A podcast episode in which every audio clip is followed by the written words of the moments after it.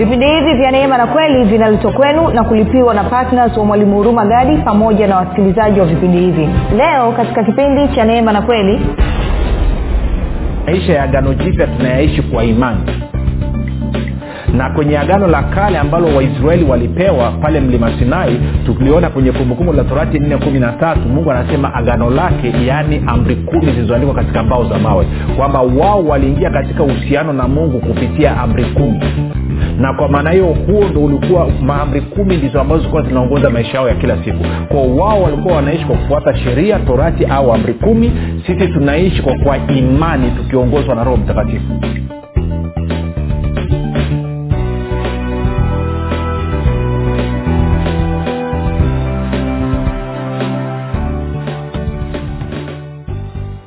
popote pale ulipo rafiki ninakukaribisha katika mafundisho ya kristo kupitia vipindi vya neema na kweli. Jina langu naitwa huruma gadi.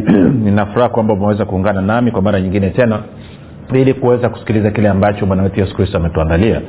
Kumbuka tu mafundisho ya kristo yanakuja kwako kila siku muda na wakati kama huu yakiwa na lengo la kujenga na kuimarisha imani yako wewe unanisikiliza ili uweze kukua na kufika katika cheo cha kimo cha utimilifu wa kristo. Kwa lugha nyingine ufike mahali uweze kufikiri kama kristo uweze kuzungumza kama kristo na uweze kutenda kama kristo. Kufikiri kwako rafiki kuna mchango wa moja kwa moja katika kuamini kwako. Ukifikiri vibaya utaamini vibaya. Ukifikiri vizuri utaamini vizuri. Hivyo basi fanya maamuzi ya kufikiri vizuri na kufikiri vizuri ni kufikiri kama kristo na ili uweze kufikiri kama kristo huna budi kuwa mwanafunzi wa kristo na mwanafunzi wa kristo anasikiliza na kufuatilia mafundisho ya kristo kila itwapo leo. Sasa tunaendelea na somo letu linalosema uh, tatizo ni nini katika uchumi wangu na tumeshaanza kuangalia mambo mengi ya msingi. Kama hujapata somo lile la kwanza na la pili ningekushauri uende ukatafute kwa sababu tunajaribu kujenga mtiririko. In fact haswa somo la jana tunajaribu kutengeneza mtiririko ambao ni mzuri. Kumbuka siri ya mafundisho ya kristo ni kusikiliza tena na tena na tena. Pakua download sikiliza. Unaweza ukapata mafundisho katika youtube chanel yetu kwa jina la mwalimu huruma gadi. Unaweza ukapata mafundisho katika google podcast katika apple podcast na spotify kwa maana ya audio nako tunapatikana kwa jina la mwalimu huruma gadi. Lakini pia mafundisho yanapatikana kwa njia ya whatsapp na telegram. Kuna grupu linaitwa mwanafunzi wa kristo. Unaweza ukatuma ujumbe mfupi tu ukasema niunge katika namba 789 nawe utaunganishwa. Kumbuka pakua sikiliza tena usisikilize mara moja kusikiliza mara moja haitoshi. You need to listen again and again and again. Kumbuka unaposikiliza unashawishika ukishawishika inasababisha imani ambayo tayari unayo ianze kutenda kazi nitoe shukurani za dhati kwako wewe ambao umekuwa ukisikiliza na kufuatilia mafundisho ya kristo kila itwapo leo lakini umekuwa ukihamasisha wengine nao waweze kusikiliza. Nasema asante sana kwa upendo wako. Pia asante kwa kuwafundisha na kuwashirikisha kile ambacho mwenyewe umejifunza. Ni kukaribishe kama unanisikiliza kwa mara ya kwanza niseme karibu sana nikupe ongera sana kwa kukutana na mafundisho ya kristo lakini nikupe angalizo dogo tu. Mafundisho ya kristo ni tofauti sana na mafundisho ambayo umeyasikia. Katika mafundisho ya kristo tunamfundisha mtu namna ya kuishi kwa imani ndani ya ufalme wa mungu na kwa maana hiyo maisha yake kuwa yanaongozwa na roho mtakatifu. Na kumbuka kwenye agano la kale watu walikuwa wanaishi maisha yao kwa kufuata torati sheria amri kumi. Ndicho ambacho kuwa kinawaongoza. Ndo agano alivyokuwa linasema. Kwa hiyo ukija ukasikiliza mafundisho ya kristo utakuta kuna tofauti sana kwa sababu tunalenga na ku, nini tumekusudia kumwezesha mtu aweze kuishi kwa imani kwao nipe siku tatu mfululizo za kusikiliza naamini roho mtakatifu ana kushughulika na moyo wako na akabadilisha kabisa na kwa maana hiyo ukaweza kuanza kuona na wewe katika kile ambacho mungu amekifanya kupitia kristo. Baada ya kusema hayo nitoe shukrani za dhati kwako wewe ambao umekuwa ukifanya maombi kwa ajili ya kwangu mimi pamoja na, na timu yangu pamoja na wasikilizaji wa vipindi vya neema na kweli. Maombi yako yanatoa tofauti kubwa sana. Asante pia kwa ajili ya ku, ya ku, ya ku, ya kusimama na sisi kuenenda katika maombi. Unapoomba kumbuka omba sawasawa waefeso eh, moja kumi na wakolosai lakini pia usisahau kumwomba baba kwamba kwa njia ya roho mtakatifu na kupitia malaika awasababishe watu wakutane na mafundisho ya kristo kupitia vipindi vya neema na kweli. Iwe ni katika redio ama iwe ni katika mitandao ya kijamii. Kwa hiyo hilo simamia kwa uthabiti na uaminifu mkubwa kabisa. Na mwisho nitoe shukurani kwako wewe ambaye umekuwa ukisapoti kwa fedha yako kwa sadaka yako ya upendo. Umefanya maamuzi ya kuwa patna wa vipindi vya neema na kweli. Na unasema mwalimu naamini kwenye kitu ambacho nakifanya ninaona kazi njema ambayo kristo amekutuma na naamini hii message inatakiwa ifikie watu wengi kadi inavyowezekana. Maanake watu wengi wako kwenye vifungo watu wengi wako kwenye kukosa maarifa na kwa maneo mwalimu naamini kabisa kinatakiwa kiende. Kwa hiyo nikupe ongera sana wewe ambao umefanya hivyo na wewe ambao hujafanya maamuzi basi ya kupata msukumo wa kuona kwamba kweli ya kristo iweze kuwafikia watu wengi ningekushauri na wewe ingia kwenye maombi muulize bwana yesu akikwambia yes sapoti kazi ya mwalimu huruma gadi kwa maana ya vipindi vya neema na kweli chukua hatua anza kusapoti na sapoti generously. Tuko sawasawa lakini pia inawezekana unanisikiliza na mafundisho hayajafika katika mkoa ambao una, na ungependa mafundisho yafika katika mkoa ambao unatokea. Kwa nini usiorganize rafiki zako wachache mkaenda kwenye radio station ya mkoa wenu mkauliza gharama ni kiasi gani alafu mkaweka utaratibu mkaanza kulipia vipindi na sisi tukaanza kutuma vipindi. Kwao nyie mnalipa fedha mimi na timu yangu tunaandaa vipindi tunavituma. Kwa kufanya hivyo tutakuwa tumepeleka injili imesonga mbali imeenda mbali zaidi. Kuna wandugu mnatusikiliza mko kenya tunaweza tukafanya mpango tukaanza kupeleka injili ya kristo kule kenya. Kwa hebu tuwasiliane kuna wengine mko kongo wa, kongo mnanisikiliza najua wako wengi wengine mko australia wengine mko sweden mko wapi wakati umefika. Baada ya kusema hayo basi tupige hatua tunaendelea na somo letu linalosema tatizo ni nini katika uchumi wangu? Na kumbuka tunapoanzia tu ni kwamba wakristo wengi kwa kweli ukiwauliza changamoto nambari moja ni maeneo mawili yanawasumbua wakristo wengi kwenye uchumi na kwenye afya. Tuko sawasawa. Na namshukuru mungu kwamba kwenye eneo la afya wengi wamepiga hatua na eneo ambalo limebakia lina utata mtupu ni katika eneo la uchumi. Nakumbuka tunavyozungumza uchumi kama tulivyoona tunazungumzia utaratibu au mfumo wa upatikanaji wa bidhaa na huduma katika taifa katika eh, jimbo katika mkoa ama katika familia. Kwa hiyo tunavyozungumzia upatikanaji tunazungumzia uzalishaji usambazaji ununuaji na uuzaji. Vyote tunazungumzia ndio maana nimeamua kufupisha. Nikakwambia ama msingi wako wewe kama mkristo msingi wa uchumi wako unaweza ukawa ni mungu na nguvu zake ama msingi wa uchumi wako unaweza ukawa ni wewe mwenyewe na nguvu zako. Na nikasema msingi wa uchumi wako ukiwa ni mungu na nguvu zake basi maanaake ni kwamba hayo ni maisha ambayo unaishi kwa kutegemea ufalme wa mungu. Kwa lugha nyingine ufalme wa mungu utakuhudumia kupitia baraka ya abrahamu lakini kama unaishi msingi wa uchumi wako ni nguvu zako ni, ni wewe mwenyewe na nguvu zako maanaake ni kwamba maisha yako na uchumi wako utakuwa unaendeshwa kwa kutegemea nguvu ya fedha. Badala ya nguvu ya ufalme wa mungu. Tunakwenda sawasawa sasa nikakupea nika kwenye kumbukumbu la torati nikakwambia pia sisi tuna sisi kama wakristo tuliozaliwa mara ya pili tumeingia katika uhusiano na mungu kupitia agano jipya agano la bwana na mwokozi wetu yesu kristo kupitia damu ya yesu kristo. Na nikakwambia maisha ya agano jipya tunayaishi kwa imani na kwenye agano la kale ambalo waisraeli walipewa pale mlima sinai tuliona kwenye kumbukumbu la torati nne kumi na tatu mungu anasema agano lake yaani amri kumi zilizoandikwa katika mbao za mawe kwamba wao waliingia katika uhusiano na mungu kupitia amri kumi na kwa maana hiyo huo ndo ulikuwa maamri kumi ndizo ambazo zilikuwa zinaongoza maisha yao ya kila siku. Kwao wao walikuwa wanaishi kwa kufuata sheria torati au amri kumi. Sisi tunaishi kwa kwa imani tukiongozwa na roho mtakatifu. Huo ndo hiyo ndo tofauti kati ya agano la kale na agano jipya. Sasa kumbuka ukiongozwa na roho mtakatifu roho mtakatifu ni mungu na kwa maana una uhakika wa kushinda mambo yote mabaya kwa sababu sio tu kwamba anakuongoza lakini pia anakupa uwezo wa kuishi maisha ya haki na utakatifu wa kweli. Sasa hilo niliachia hapo. Na tukaenda tukaangalia kwenye kumbukumbu la torati sasa. Kwa hiyo nataka kwa ajili ya kuokoa muda nataka niende mstari wa kumi na saba na wa kumi na mpaka wa kumi na tisa ambapo mungu anazungumza kwamba baada ya anawaambia israeli anawapa angalizo. Anasema kuweni waangalifu mtakapokuwa mna nyumba za kuishi mtakapokuwa mna vyakula vya kutosha vyakula mtakapokuwa mna fedha za kutumia pamoja na mali na dhahabu kwa maana ya utajiri biashara zenu zitakapokuwa zinakwenda na mtakapokuwa na kila kitu angalia usije ukajisahau. Angalia mstari wa kumi na saba. Anasema hapo usiseme moyoni mwako nguvu zangu na uwezo wa mkono wangu ndio ulionipatia utajiri huo anasema bali utamkumbuka bwana mungu wako maana ndiye akupae nguvu za kupata utajiri ili alifanye imara agano lake alilowapa baba zenu baba zako kama hivi leo.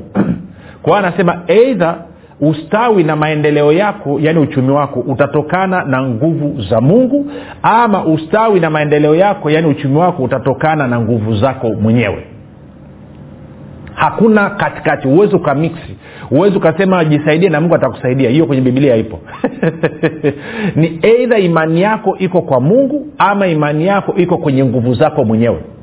Eidha imani yako kwa nguvu za mungu na kwa maneo imani yako inategemea ufalme wa mungu na nguvu zake ama imani yako inategemea nguvu ya fedha. Inategemea fedha na nguvu ya fedha niseme hivyo. Tuko sawasawa? Sasa tukaona pia mungu anasema moja nisome saa kumi na saba mpaka kumi na tisa. Kumbukumbu la torati kumi na saba nane kumi na saba hadi kumi na tisa. Anasema hapo usiseme moyoni mwako nguvu zangu na uwezo wa mkono wangu ndio ulionipatia utajiri huo bali utamkumbuka bwana mungu wako maana ndiye akupae nguvu za kupata utajiri ili alifanye imara gano alilowapia baba zako kama hivi leo anasema lakini itakuwa kama ukimsahau bwana mungu wako na kuiandama miungu mingine na kuitumikia na kuiabudu na kushuhudia leo ya kuwa mtaangamia bila shaka. Kwao anazungumzia swala la kufuata miungu mingine swala kwa kama ni kuiandama maanake ni swala la kuongozwa na miungu mingine anazungumzia swala la kuabudu miungu mingine na swala la kutumikia miungu mingine. Nataka ushika mambo matatu. Kuongozwa kuabudu kutumikia. Ko eidha utakuwa unaongozwa na roho wa mungu unamwabudu mungu na unamtumikia mungu ama utakuwa unaongozwa na fedha ndo miungu mingine.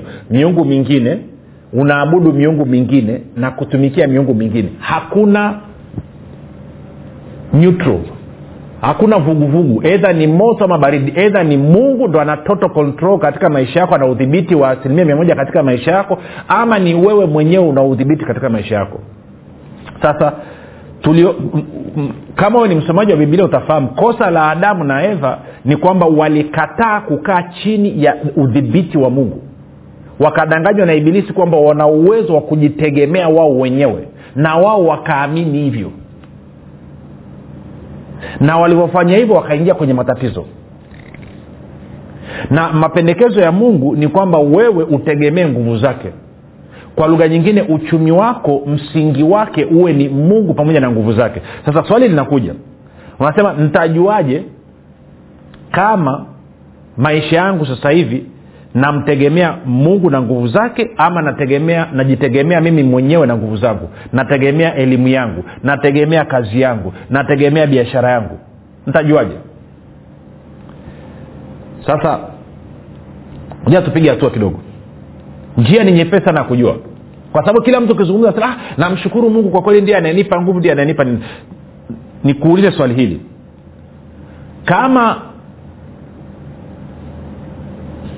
vitu ulivyo navyo iwe ni nyumba iwe ni magari iwe ni shamba iwe ni pikipiki iwe ni baskeli iwe ni ng'ombe iwe ni mbuzi iwe ni kondoo kama watoto ulionao kama maisha yako ya kila siku unayoendesha kama uwezi ukanyosha kidole ukasema hii ni kwa sababu ya imani imani yangu kwa mungu. Kwamba unaona lile shamba pale mwaka miaka mitatu iliyopita niliachilia imani kwa mungu.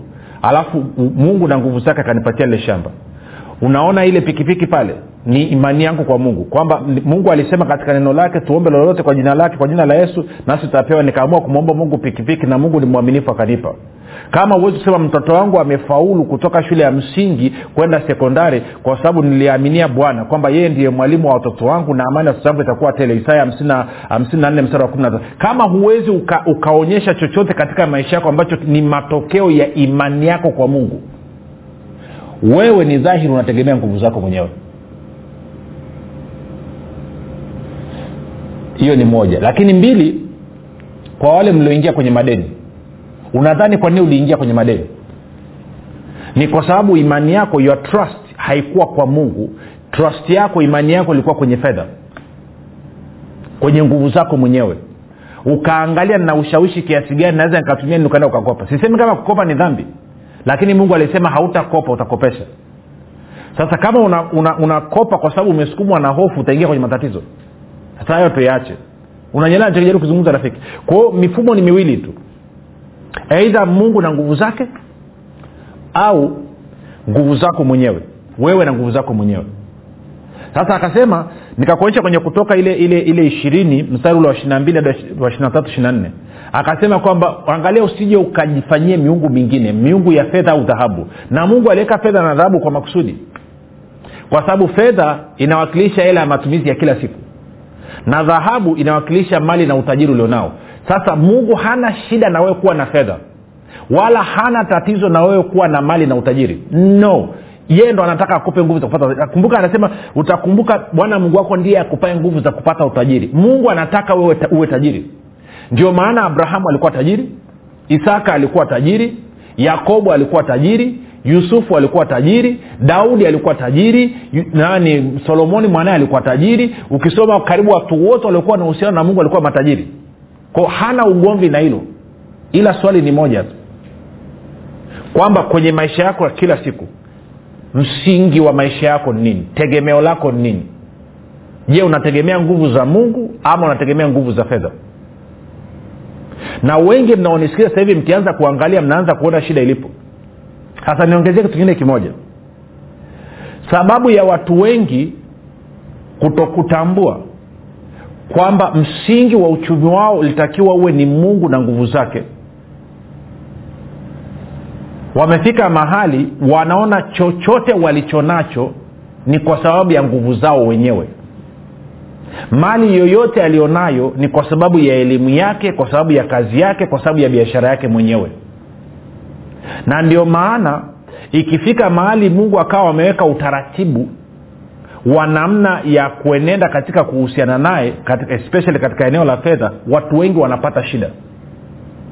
In fact records zinaonyesha kwa mfano walifanya stadi moja marekani wanasema ni asilimia ishirini tu ya wakristo wa, kwenye kanisa ndio ambao wako serious kwenye eneo la fedha kwamba ni waaminifu kwa utaratibu ambao mungu amesema na kwamba wanashiriki katika kuhakikisha kazi katika kanisa zinafanyika hawa asilimia themanini wengine wote ndo wale wanjingili njingili wanaweka mia mia tano eh, mia mbili. Hawako serious. Na infact wakifika kwenye kusikia habari ya matoleo inawakera na kuwachafua. Kwa nini inakuwa hivyo? Inakuwa hivyo kwa sababu ndani mwao ibilisi amewadanganya na kwa maana hiyo sasa wanaona kwamba wao wenyewe ndio chanzo chao wenyewe. Wao wenyewe ndio msingi wa uchumi wao. Wao wenyewe ndio msingi wa uchumi wao na kwa maana hiyo wanategemea nguvu ya fedha na kwa maana hiyo sasa aliye na sauti katika maisha yao sio mungu tena. Aliye na sauti katika maisha yao ni fedha. Okay. Angalia huu mstari wa kumi na saba hadi wa, ishirini. Anasema hivi anasema hapo usiseme moyoni mwako nguvu zangu na uwezo wa mkono wangu ndio ulionipatia utajiri huo bali utamkumbuka bwana mungu wako maana ndiye akupae nguvu za kupata utajiri ili alifanye imara agano lake alilowapa baba zako kama hivi leo lakini itakuwa kama ukimsahau bwana mungu wako na kuiandama miungu mingine na kuitumikia na kuiabudu na washuhudia leo ya kuwa mtaangamia bila shaka. Kama vile mataifa yale ambayo bwana anawaangamiza mbele yenu ndivyo mtakavyoangamia kwa sababu hamkutaka kuisikiliza sauti ya bwana mungu wenu kwa hiyo kwa lugha nyingine nani mwenye sauti katika maisha yako? Uchumi wako nani ana sauti? Nani ni sauti ya mwisho katika uchumi wako? Je ni mungu ama ni fedha? Sasa kumbuka hapa anazungumzia mstari wa kumi na tisa anazungumzia kuiandama kui, kui miungu mingine kuiabudu na kuitumikia. Kumbuka bwana yesu kwenye matayo sita ishiri nne alisema nini? Hakuna mtu anaweza kutumikia mabwana wawili anasema atampenda mmoja na kumdharau huyu sindio na kumchukia huyu atamheshimu mmoja na kumdharau mwingine. Akasema hamwezi kumtumikia mungu na mali. Tafsiri nyingine inasema kwamba hamwezi mkamtumikia mungu na fedha fedha na dhahabu. Tuko sawasawa rafiki? Kwa hiyo mwisho wa siku nani mwenye sauti ya mwisho kwenye uchumi wako? Ni mungu au ni, ni fedha? Nani ana kauli ya mwisho kwa hiyo kwa lugha nyingine kama msingi wako msingi wa uchumi wako ni mungu utatumia muda mwingi kumtafuta mungu kumwelewa mungu pamoja na ufalme wake. Kama msingi wa uchumi wako ni wewe mwenyewe utatumia muda mwingi ukitafakari na kutafuta fedha. Sasa tukiwa na hilo kichwani twende kwenye agano jipya sasa. Matayo sita alafu tutasoma mstari ule wa wa, wa ishirini na ngapi? Wa ishiri na nne. Mwalimu mstari tunaefamba narudiarudia ya siku utakapoelewa kinachozungumzwa nitaacha kurudia.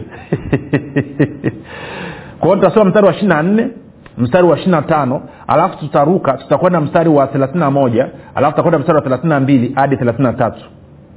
Tuko sawasawa matayo 6 24 25 31 hadi 33 anasema hivi hakuna mtu kumbuka tumetokea kwenye kumbukumbu la torati kule mlango wa nane mstari wa 17 hadi wa 19 anasema hakuna mtu awezaye kutumikia mabwana wawili kwa maana atamchukia huyu na kumpenda huyu ama atashikamana na huyu na kumdharau huyu. Hamwezi kumtumikia mungu na mali. Kwa sababu hiyo nawaambieni msisumbukie maisha yenu mle nini au mnywe nini wala miili yenu e, mvae nini maisha je si zaidi ya chakula na mwili zaidi ya mavazi? 31 msisumbuke basi mkisema tule nini au tunywe nini au tuvae nini? Kwa maana haya yote mataifa huyatafuta kwa sababu baba yenu wa mbinguni anajua kuwa mnahitaji hayo yote. Bali utafuteni kwanza ufalme wake na haki yake na hayo mtazidishiwa. Sasa naomba nisome kwenye bibilia ya tku tafsiri ya kusoma kwa urahisi. Tku anasema hivi hamwezi kuwatumikia mabwana wawili kwa wakati mmoja. Hamwezi kutumikia mabwana wawili kwa wakati mmoja. Anasema mtamchukia mmoja na kumpenda yule mwingine au mtakuwa waaminifu kwa mmoja na kumdharau yule mwingine. Mtakuwa waaminifu kwa mmoja na kumdharau yule mwingine. Hamwezi kumtumikia mungu pamoja na pesa kwa hiyo ninawaambia msiyaangaikie mahitaji ya mwili mtakula nini mtakunywa nini au mtavaa nini. Uhai ni zaidi ya chakula na mavazi. Msijisumbue na kusema tutakula nini au tutakunywa nini au tutavaa nini. Haya ndiyo mambo ambayo watu wasiomjua mungu huyawazia daima msiwe na wasiwasi kwa sababu baba yenu wa mbinguni anajua kuwa mnahitaji haya yote. Utafuteni kwanza ufalme wa mungu na mambo yote ambayo mungu anahesabu kuwa ni mema na yenye haki ndipo mungu atakapowapa yote mnayoyahitaji. Sasa tunaenda taratibu. Kwa hiyo bwana yesu anasema hatuwezi tukamtumikia tuka mungu na fedha ama fedha na mali kwa upande mmoja. Kumbuka fedha miungu ya fedha mali miungu ya dhahabu. Tuko sawasawa kwanza huwezi ukamtumikia mungu na fedha kwa wakati mmoja. Sasa kumbuka tumeona kwenye kumbukumbu la torati ule mlango wa nane mstari wa kumi na tisa. Anasema utakapoiandamia utakapoiabudu na kutumikia miungu mingine. Kwa hiyo tungeweza kuleta hapa tukaona basi kutumikia kunaambatana na kuabudu. Lakini pia kunaambatana na nini? Na kusikiliza kufuata kuongozwa kuandamia na mungu alisema utaangamia hakika. Ko kama haumwabudu mungu maanaake ni kwamba unaabudu miungu mingine. Miungu ya nini? Ya fedha na dhahabu miungu ya fedha na mali. Na mungu alisema utaangamia hakika. Hilo ni la kwanza. Kwa hiyo akasema basi kama ndio hivyo kwa habari ya mahitaji yenu angalia msisumbuke msio na wasiwasi. Anasema watu wanaokuwa na wasiwasi na kujishughulisha muda wote kuhusiana na mahitaji yao ni watu wasiomjua mungu lakini kuhusu ninyi baba yenu wa mbinguni anajua kuwa mnahitaji mambo hayo yote. Alafu anasema tafuteni kwanza ufalme wa mungu na haki yake nayo mengine yote mtazidishiwa. Sasa niseme sentensi hii. Huwezi na nisikize vizuri huwezi kwa wakati mmoja ukawa unatafuta ufalme wa mungu na wakati huo huo unatafuta mambo ya mahitaji yako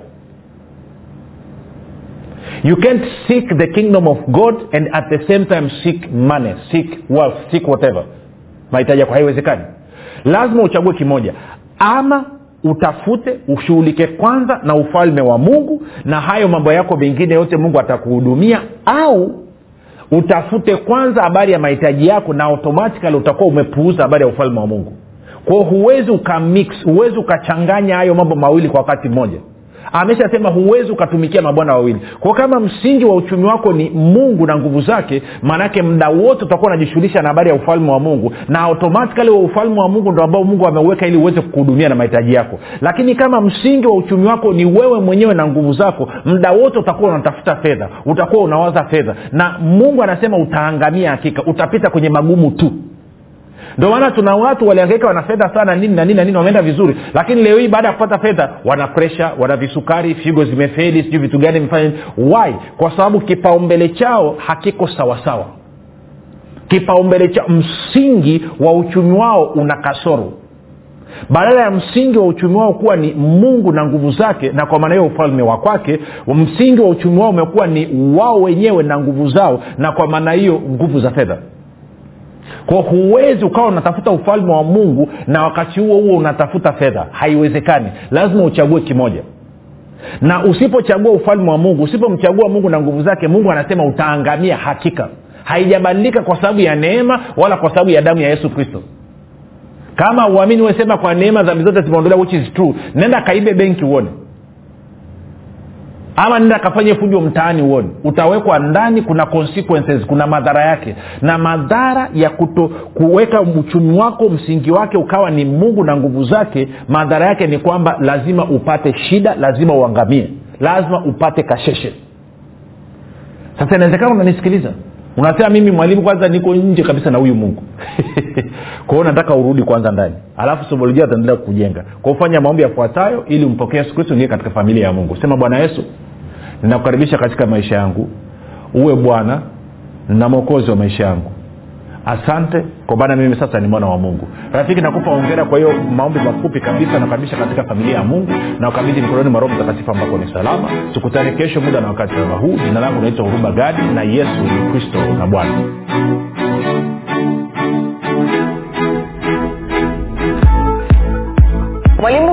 huruma chini ya uongozi wa roho mtakatifu anakuletea kitabu kipya cha nguvu ya ukiri. Kitabu ambacho lazima kila mkristo awe na nakala. Kwa nini? Kwa sababu nguvu ya ukiri ni kitabu pekee ambacho kinafundisha kwa kujenga na kuimarisha imani yako ili wewe kama mkristo uweze kutumia maneno yako kushirikiana na roho mtakatifu pamoja na malaika kuhakikisha mapenzi ya mungu yanatimia katika maisha yako familia yako na kazi za mikono yako. Na wakati huo kukupatia ushindi na ulinzi kupitia maneno yako. Maneno ambayo yatasababisha ibilisi majini mizimu pepo wachafu pamoja na wachawi kukuogopa na kukaa mbali na maisha yako. Familia yako na kazi za mikono yako. Unangoja nini? Badilisha maisha yako milele kwa kupata nakala yako sasa. Kwa sadaka yako ya upendo shilingi elfu ishirini tu. Kwa kupiga simu namba 7645242 au 7895242 au 6735242 nitarudia.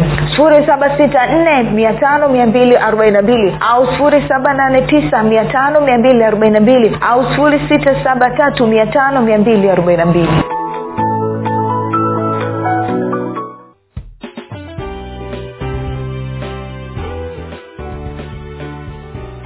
umekuwa ukisikiliza kipindi cha neema na kweli kutoka kwa mwalimu hurumagadi kwa mafundisho zaidi kwa njia ya video usiache kusubscribe katika youtube channel ya mwalimu hurumagadi na pia kumfuatilia katika apple podcast pamoja na google podcast kwa maswali maombezi ama kufunguliwa kutoka katika vifungo mbalimbali vya ibilisi tupigie simu namba 7645242 au 7895242 au 6735242